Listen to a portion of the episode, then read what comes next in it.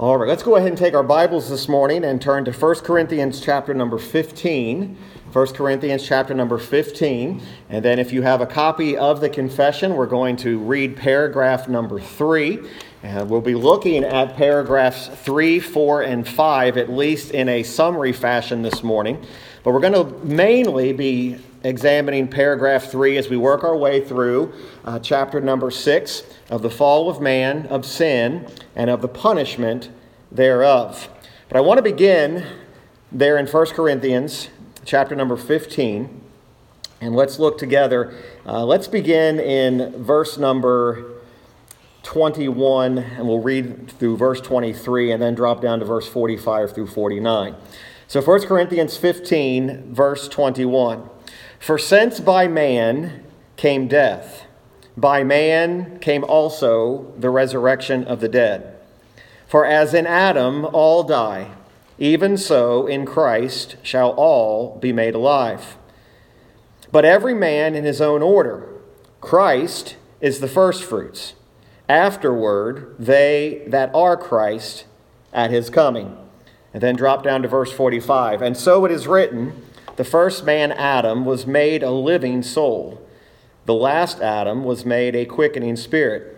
Howbeit, that was not first which is spiritual, but that which is natural, and afterward that which is spiritual. The first man is of the earth, earthy. The second man is the Lord from heaven. As is the earthy, such are they also that are earthy, and as is the heavenly, such are they also that are heavenly. And as we have borne the image of the earthy, we shall also bear the image of the heavenly. Now this I say, brethren, that flesh and blood cannot inherit the kingdom of God, neither doth corruption inherit corruption. Now, before we get into that particular text, let's go ahead and look at paragraph three of the confession, as we continue to deal with the fall of Adam and Eve, of course, and the implications of that. Paragraph three says, they being the root, and by God's appointment, standing in the room and stead of all mankind, the guilt of the sin was imputed and corrupted nature conveyed to all their posterity, descending from them by ordinary generation, being now conceived in sin, and by nature children of wrath, the servants of sin, the subjects of death, and all other miseries, spiritual, temporal, and eternal, unless the Lord Jesus set them free. As we look at these subjects this morning and we consider, uh, we have arrived at the third time period in which paragraph six deals with. We have been dealing with before the fall, at the fall, and this morning verses three, four, and five teach us about after the fall. In other words, what are the ramifications or the characteristics of the things that happened as a result, or we can say after the fall? We're going to deal with this in five parts this morning, primarily dealing with the, the subject or the topic of imputation. But in our confession, it mentions two words that are really important. We see the word imputed and we see the word conveyed. So we're dealing with two aspects, imputation and conveyance, or to be conveyed. Now, as we think about this this morning, and we deal and think about what it means, the imputation, imputation has negative and positive consequences. In other words, when we think about imputation, we are accustomed, especially in our church, we're accustomed to rejoicing in the imputed righteousness of Jesus Christ. And everyone who's in Christ, we rejoice in that truth, because without his righteousness being added to our account, we are people hopeless. We're miserable. We have no hope of the resurrection. We have no hope of eternal life with Christ. But imputation also has a negative side. The negative side is, is that what happened in Adam, what he did by his fall, that nature was also imputed to us. It was placed into our account. So as we deal with this this morning, I really want to think about five different uh, parts. Uh, first of all, we want to deal with imputation on the negative side, or imputation or a corrupt account. Number two, we'll deal with the idea of conveyance and think about a corrupt nature. Thirdly, we'll deal again with imputation, a new account. Fourthly, we'll deal again with conveyance, a new nature. And then if we get there this morning, Number five, we'll deal with the remaining corruption. So we have this, this uh, picture of what happens during the fall. Uh, as we look at paragraph three, we're primarily looking at that phrase, the guilt of the sin was imputed and corrupted nature conveyed or transmitted. So in other words, what Adam and Eve did in the garden did not just affect, for illustration purposes, did not just affect Adam. So in other words, Adam's sin was not just effective to him. In other words, it created more than just a problem in Adam. We saw this in First Corinthians fifteen as we read, and we saw that in as in Adam, verse twenty-two, all die. Because of Adam's fall, his bad or corrupt nature, the corrupt account was imputed to our account. Because Adam fell, we fell. Again, we've been dealing with this very deep thought of why am I held responsible for the sin of another? And again, we'll get into a, a, a more fitting illustration as to how we ought to look at this. Uh, we're often tempted to say, this doesn't seem fair. Why do I have to be counted with Adam? Although the implications of that are even deeper than what I think we're thinking about this morning. But how did it affect us?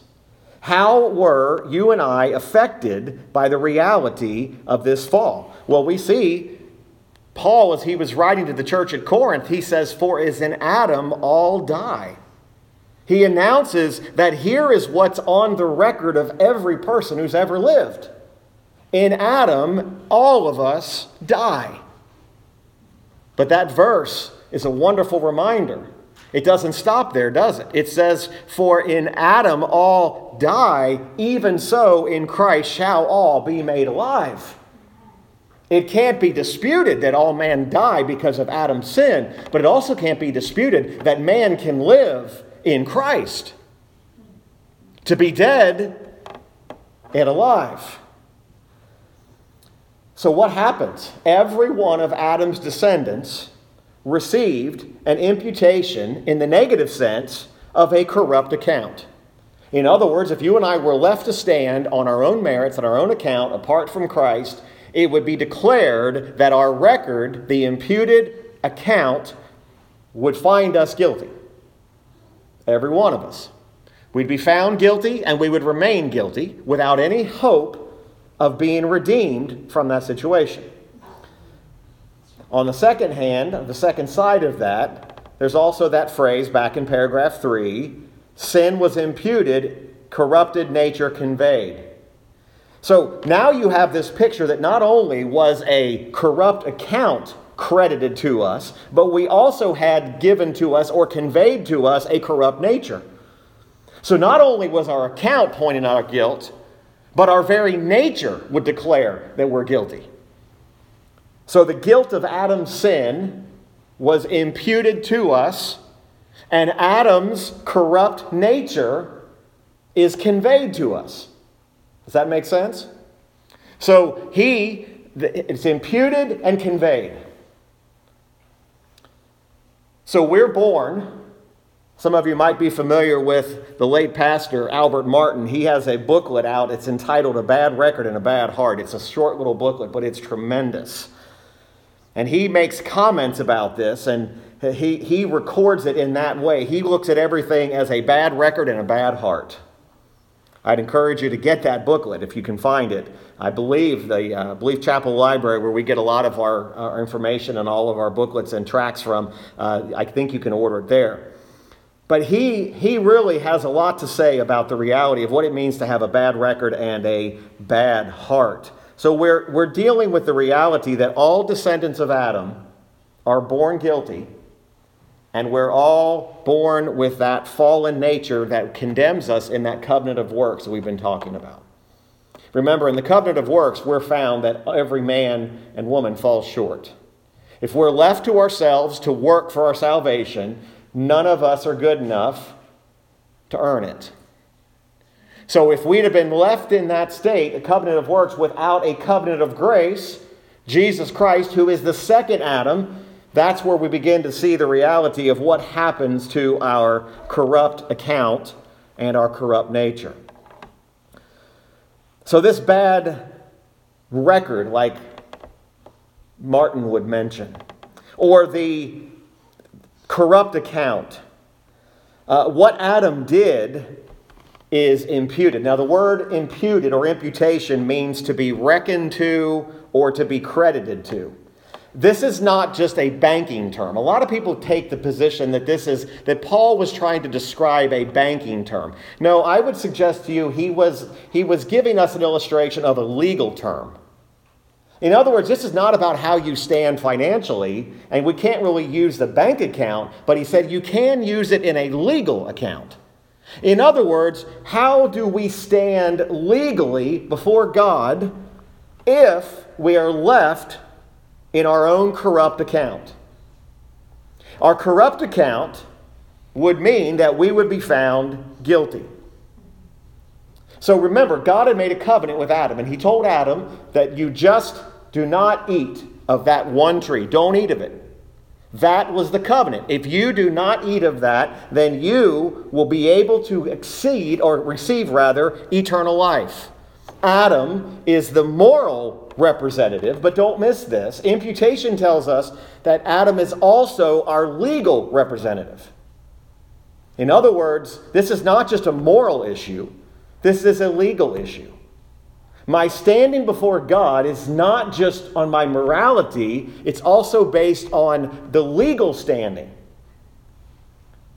Who is the ultimate judge? God himself is the judge. God's justice is always perfect. It's always fair. Now remember, when we question God's fairness, it's not because God is unfair. We just have a wrong understanding of what fairness is in the eyes of God. See, we think it's unfair if it directly affects us. So we could say this morning, it's unfair that I received a corrupt account or I had reckoned into my legal standing before God. Why am I held responsible for Adam's sin? That just doesn't seem fair. Now, we've already talked about this on a very practical level, that had you been given the responsibility as Adam was given, I can already tell you what you would have done. You would have done the same thing Adam did. You and I wouldn't have been any better. You know, we've all heard that, and some of us grew up in situations where people would say, you know, praise God, had I been Adam, I wouldn't have eaten. You would have. You, you would have done the same thing. That's the nature of sin.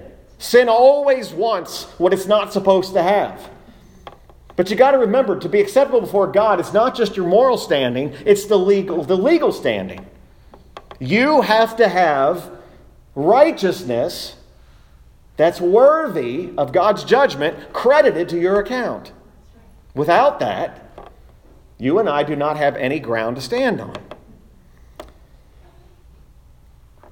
So, often terms, and some of you may not be familiar with this, and I don't want to spend a lot of time on this today because I don't, I don't want to muddy the water, but some of you maybe come across things when you read that describes Adam as being the federal head. And again, I, I, when you see that, this is what's talking about that picture of Adam being our moral and legal representative. So all of his natural descendants.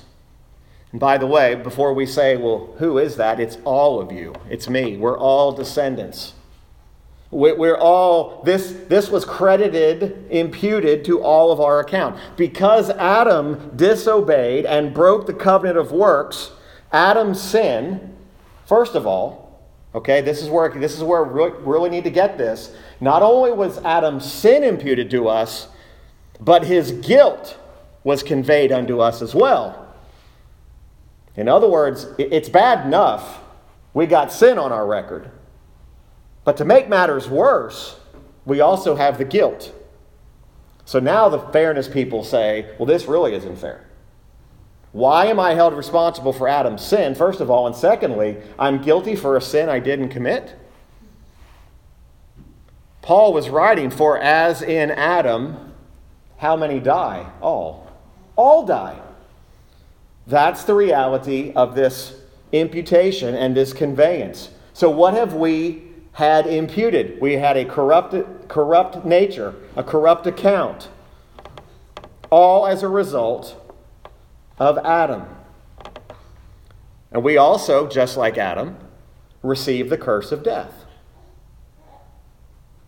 That, that curse is still in play. Man dies because of the curse. Dies physically. Now we've we've read over, over the last few weeks, uh, we've looked at Romans chapter number five, but if you want to go back there again today, let's just briefly uh, just review one aspect of this again. In Romans five, Paul had been dealing with at the church at, with the church at Rome, and he's been dealing about the same thing. And we know when we went through our verse by verse study of the book of Romans, we spent quite a bit of time in Romans five. Paul covers the reality of everything that it is to be justified by the blood of Christ. But it's when Paul gets to the second half of that chapter when he deals with the abundant grace of Christ. So he starts this section off by talking about the blood of Christ, and that's where justification is found. But then he conveys, or the reality of the abundant grace of Christ. And you remember what it said in verse twelve there, Romans five. Wherefore, as by one man sin entered into the world, and death by sin, and so death passed upon all men, for that all have sinned. Now notice that. That means every man sinned by this one man. This isn't even talking about you being alive and sinning and by your own choosing sinning. That verse talks about because of Adam's sin, by one man's sin, it, sin entered into the world and death by sin, and so death passed upon all men, for that all have sinned. You have the picture here of that imputation and conveyance. Verse fourteen, nevertheless, death reigned from Adam to Moses, even over them that had not sinned after the similitude of Adam's transgression, who is the figure of him that was to come. But not as the offense, so also is the free gift. For if through the offense of one many be dead, much more the grace of God and the gift by grace, which is by one man, Jesus Christ, hath abounded unto many. So I mentioned this before. Some question God's fairness. Uh, one of the greatest accusations made against God, I think one of the saddest accusations against God, is that God is not fair. Now, I don't know about you, but when something is happening, one of the first things that I think about is, is that fair? I'm just being honest with you. When something happens, the first thing I say, is that fair? When something happens to a person, I say, is that fair? If somebody gets charged with something, I say, is that fair? Especially if there's a possibility there's a false accusation. Every time we see a false accusation, we immediately begin to say, well, that's not fair. Why is that person being accused of something they didn't do? And worse yet, why are they paying the penalty for something that they did not do? Now, if I look at sin that way, and I look at Adam's fall that way, you are going to struggle all your life with whether or not God is fair. But the reality is, is we get our doctrine from what the Scripture says, and the Scripture says, whether we think it's fair or not, is that for as in Adam, all men die. So you could say, I don't like the implications of that, but the reality is, is you still, and I still, have this on our record apart from Christ. So let's deal more with this fairness. The man or the woman that says, how can God blame me for something I didn't personally do? We ought to ask the same question, and probably more importantly, how can God credit me with something I didn't personally do? In other words, we're all about how can I be charged with something I didn't do, but do we stop to think about, but why were you credited with the righteousness of Christ? You had nothing to do with it. Now therein is where, sadly, we find there becomes divisions between brethren. Who is the source of that righteousness? Where does that righteousness come from? Make no mistake about it, the Bible teaches you and I are not responsible for a single drop of our salvation. Now, it seems like we should be. It seems like a fair God is going to just announce this and is going to say to everybody, here it is, take it if you want it. That seems fair to the human mind. But in reality, the beauty of the gospel is that we are credited with something we didn't personally do. So where the bad record was, the corrupt record, where the corrupt nature is, we get credited with a new account and a new nature. All for the low price of absolutely free. Free. So I could sit here today and I could say, I don't like the implications of being accused in Adam, but I certainly love the reality that I am being credited with something I didn't personally do. Yes, sinners are in fact guilty in Adam, but they're made righteous in Christ. That's, that is a picture of the glory of the grace of God. So this corrupt nature, or this, as Martin puts it, this bad heart. So not only do we have this record, this corrupt account, but we have this corrupt nature as well, this bad heart. Not only is sin of Adam imputed to us, but Adam's sin nature is conveyed to us. We are born into this world cut off in communion with God. Now again, someone would say, it doesn't seem fair that an innocent baby that's born can be held guilty. But yet, scripturally speaking, even the newborn babe in Christ is initially cut off from God. Dead in trespasses and sin. The fairness people say, well, that's not fair. The baby didn't do anything. Because in Adam, all men die. Now, that's a hard truth to grasp. Because all of us who've experienced as parents, if we're a parent, we've experienced a child being born. And at that moment, our thought is that child is innocent. But yet, according to the Word of God, no one's born innocent. Yet, without the imputed righteousness of Christ, a man and a woman is born under the wrath and the curse of God, totally depraved throughout every facet of our being. We've been studying this, that it doesn't just affect one part of us, it's the totality of our being. The Apostle Paul in Ephesians chapter number two, if you'd like to turn there, makes mention of this reality of this, this nature, this sin nature. And he, he reminds the church at Ephesus, this is, uh, I don't want to make the assumption, but this is Uh, primarily known by many people who study their Bible regularly. These won't be new verses to you. But Ephesians two, one through three, Paul, as he's introducing the whole principle of being saved by grace, he says in verse one, "And you hath he quickened," the word quickened means to make alive, "who were dead in trespasses and sins." That's why we also, we often talk about the reality, can a dead man raise himself? No, the Bible says he quickened them.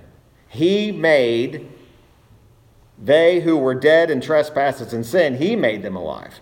"Wherein in time past ye walked according to the course of this world, according to the prince of the power of the air, the spirit that now worketh in the children of disobedience, among whom also we all had our conversation in times past in the lust of our flesh, fulfilling the desires of the flesh and of the mind," and here it is, "and were by nature the children of wrath, even as others." Paul uses the word nature. We were by nature, a corrupt nature, the children of wrath. And again, we love verse four. But God. But God. It doesn't say, but I, Paul, or but you, who is rich in mercy, for his great love wherewith he loved. It says, but God, who is rich in mercy, and God, with his great love, he loved us. A person who was born with a corrupt account and a corrupt nature. Nothing lovable.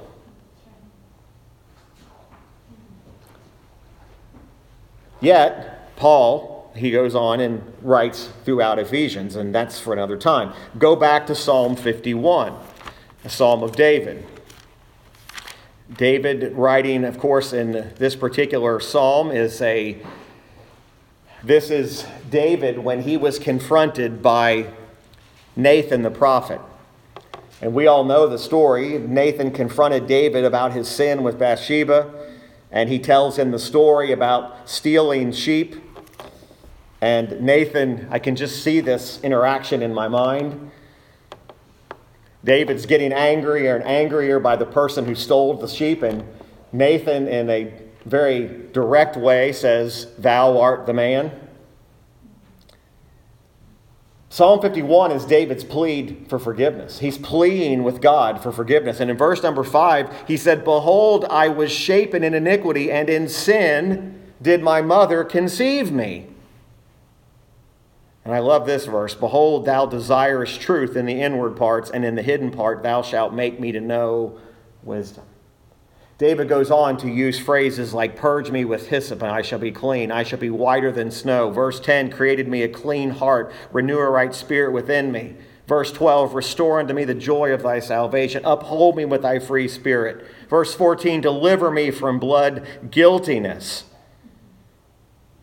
Verse sixteen, "For thou desirest not sacrifice, else would I give it." David says, what I need from you, God, is not a sacrifice, because if a sacrifice would restore me, then I'd give it to you. He's saying, that's not what you need. He says, rather, the sacrifices of God, and this is beautiful, are a broken spirit, a broken and contrite heart. O God, thou wilt not despise. God will never despise a broken spirit and a contrite heart. Listen, folks, if we go before God with that kind of prayer of confession before God, He will not turn you away. Sadly, and this is not an indictment against any of us, it's between you and the Lord, but often these types of confessions are missing from our Christian walk. Oftentimes our prayers are not prayers of confession, our prayers are rather prayers of possession. We want God to give us something without it requiring anything of us. Well, what's it require? According to David, it requires a broken spirit and a contrite heart. Over in Psalm fifty-eight, a similar statement is made about the reality of wickedness. Psalm fifty-eight three, where does it begin? "The wicked are estranged from the womb. They go astray as soon as they be born, speaking lies." That's hard to imagine. It's hard to imagine that God actually means what He says.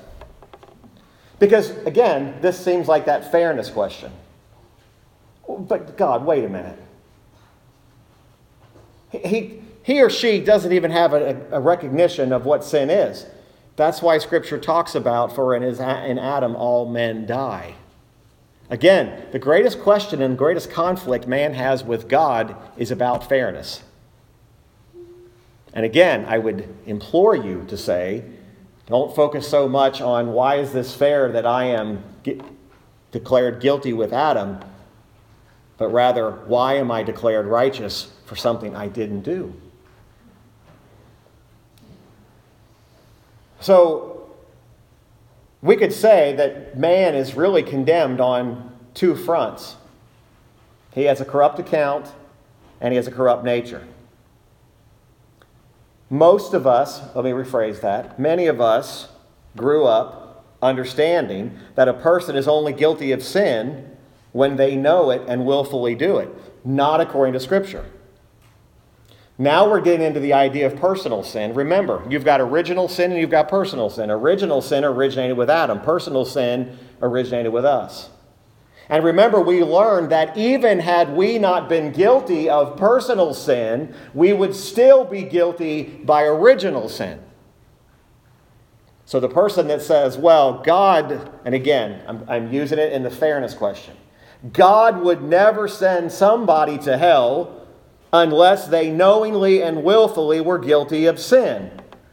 Yet the Bible already teaches us that from the womb, he's already condemned and the wrath of God already abides on him. In John chapter number three, Jesus' account with Nicodemus and then the interaction, again, I, I almost hate to pull one verse because there's so much to this. But John, in John three thirty-six, it tells us, "He that believeth on the Son hath everlasting life, and he that believeth not the Son shall not see life, but the wrath of God abideth on him." Condemnation, Jesus had been talking about earlier in the chapter. In John three, we know John three sixteen. We rejoice in John three sixteen, but what about John three seventeen? "For God sent not his Son into the world to condemn the world, but that the world through him might be saved. He that believeth on him is not condemned, but he that believeth not is condemned already, because he hath not believed in the name of the only begotten Son of God." Here it is. And this is the condemnation, that light has come into the world, and men love darkness rather than light. That's extremely important. Men love darkness rather than light because their deeds were evil. "For everyone that doeth evil hateth the light, neither cometh to the light, lest his deeds should be reproved. But he that doeth truth cometh to the light, that his deeds may be made manifest, that they are wrought in God." What makes man so desperate for God is because he realizes there is absolutely nothing he can do to remedy his own condition. And friends, until we get to the place where we truly understand that I play no part in remedying my condition. Many grow up with the idea that God's done his part, now you do your part. Salvation is not a fifty-fifty proposition. It's not a seventy-five twenty-five proposition. It's not an eighty-five fifteen. Are you seeing the point? It's not ninety ten. It's not ninety-nine one. It's not ninety-nine point five. It's one hundred percent the act of God. Which leads us to say, no man can boast. If I could boast in a tenth of my own salvation, I would be violating what Scripture says. Even if I just said, but it's ten, it's a tenth of a percent, God. Surely you require tenth of a percent from me. That only seems fair that you've got to. We already know what man does when he's left to himself. The covenant of works proved it. He can't do it. And yet, were it not for God's saving mercy and grace, every person would die in their sins. So how does God remedy all this situation? The imputation dealing with a new account. Salvation. God saves sinners under the terms of another covenant. We've been building up to this, the covenant of grace. Not through the work of Adam, but through the work of the last Adam or the second Adam, which is whom? It's Christ. It's as if God totally turns away from the covenant of works and says, there's nothing there. I'm simplifying this. There's nothing there. But I'm turning now to he who is the remedy, Christ. It's as if God says, in, in Adam, all men die. It goes back to First Corinthians fifteen. And in Christ, all men will live. Imputation and this idea of conveyance, yes, it describes the curse of a broken covenant, the broken covenant of works. That's the covenant that Adam broke. But it also describes the blessings of the covenant of grace that needed to still be kept. In other words, the covenant of grace is not just some nebulous idea. Somebody had to actually keep the terms of that covenant. And that's only one person who could. Christ had to keep it. He who knew no sin. He who was perfect. So what is really the good news of the gospel? The true good news of the gospel is not ask Jesus into your heart. That's not the gospel. That doesn't even make sense on its surface. The gospel is God's divine designed plan where he saves men from their desperate situation. You've heard me say this, and it, it garners some controversy, but unless a man fully knows how depraved and utterly helpless he is, I don't believe he's even near the doorstep of salvation. It can't, it can't just be, if you want to go to heaven, pray. That would make it a work. Even David said, if it was a sacrifice that you wanted, I would bring it, but sacrifices, even a burnt offering, is nothing. So how does he save men from this desperate situation? It's by way of this covenant. Now, instead of making a covenant with Adam, God, before the foundation of the world, makes a covenant with Christ. Adam failed it. The last Adam, the second Adam, Christ, doesn't fail. So just like all of us who are united to Adam in the fall, all of us who are in Christ are united to the last Adam by the consequences of his obedience. Adam disobeyed, broke the covenant. Jesus Christ kept the covenant by perfect obedience. Remember, a lot of people look at Jesus Christ and his earthly life as just a good way to live your life, as a good example. Do you realize that it's not about a good example? That was part of the perfect obedience. Churches are often guilty of doing Bible studies on the on the life of Christ, and instead of focusing on the eternal work that he's doing, they say, now here's a grand way to live your life. But do you realize that he lived his life being tempted at all points as we are, yet without sin? That was the requirement of fulfilling that covenant of grace.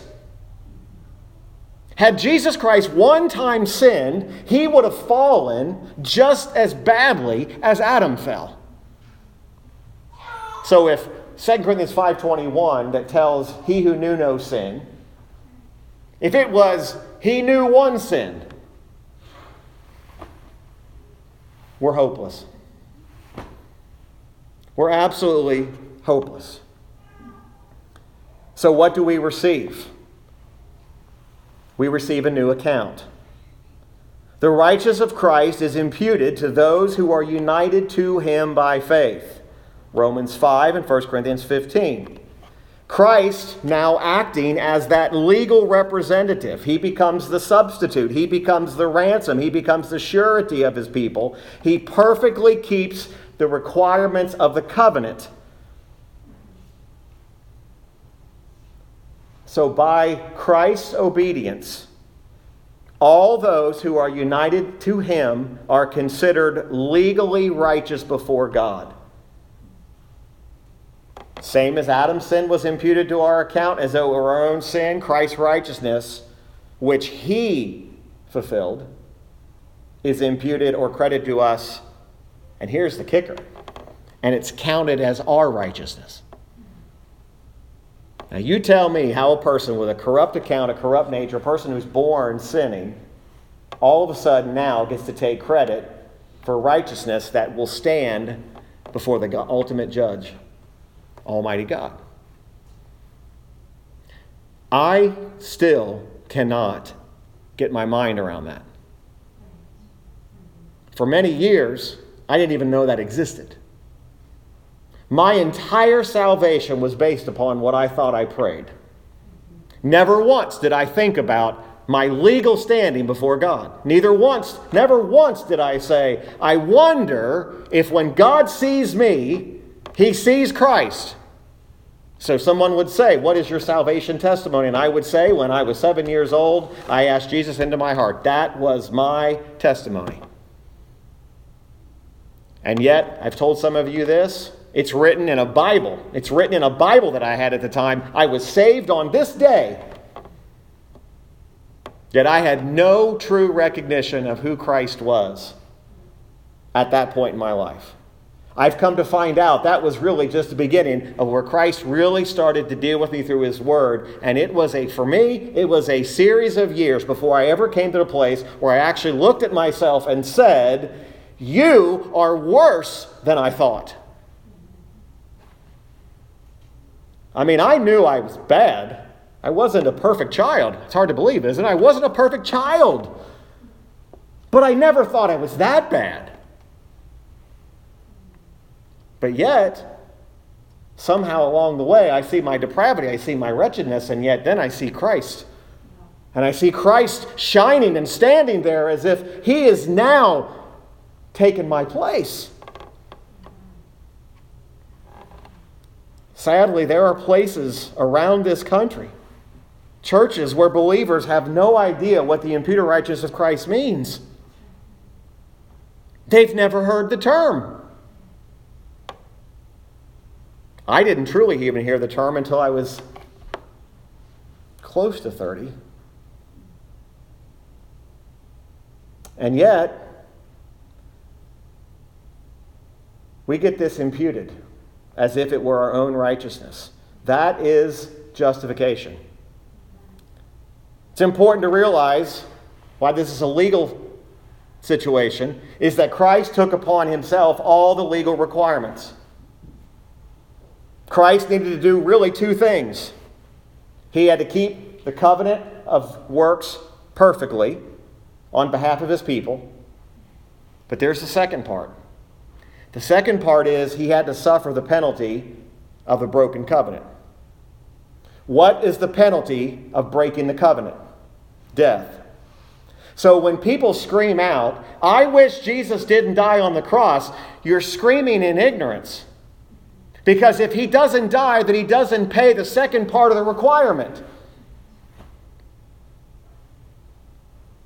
Now, that doesn't mean we say, boy, I, you know, I, I, I'm glad Jesus Christ suffered all that. I'm glad he died all that. We understand what we're talking about here.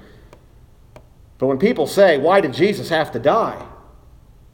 Or people say, I want to be saved, but I don't really want to recognize the death of Christ.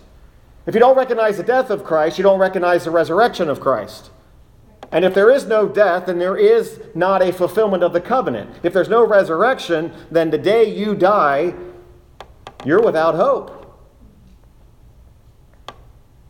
So those two aspects, again, just like I dealt with when I introduced the word federal to you, I don't want to dig too deep into this, but these two aspects of Christ needing to keep the covenant perfectly and also needing to suffer the penalty, that's what's referred to as God, as Christ's active and passive obedience. It's active and passive. If all Christ had done was paid the penalty for our sins, one person described it this way, we just break even. But God, through Christ, did more than that. The very test that Adam failed, Christ passed it. Therefore, the reward, had Adam obeyed, would have been salvation, but now that reward belongs to Christ. So just as Adam was a legal representative on the negative side, Christ is the positive representative. Nothing less than eternal life. So God's method doesn't just require a new account. Gives us a new nature. God's method of salvation not only includes a new record by the virtue of the righteousness of the justification, but it also gives us a new heart. We inherited a dreadful nature from Adam.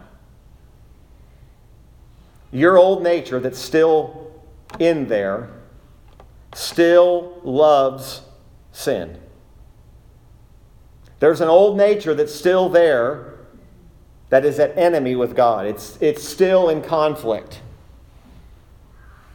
But when the Holy Spirit regenerates us, he gives us a new nature. There ought to be within us a new nature that loves righteousness. And we're now able to understand spiritual things. See, if God had left us in our old state with just our old nature, we would have continued just to love sin. And yet, the Holy Spirit lives within the believer. John three, as Jesus, and I'll finish with this, John three, as Jesus was telling Nicodemus, you must be born again. Why? Because it is that very birth from above that gives us that new nature. Second Corinthians five seventeen says, if any man be in Christ, he is a new creature. Old things are passed away, and all things are become new. Next week, we'll deal with, and we, we kind of touched on them today, but we'll review them next week. We'll deal with paragraph four and five. Uh, we, we, we touched them today. We'll elaborate a little bit more on them. But I hope this morning uh, that this has been uh, a big help to you. Okay? All right. Uh,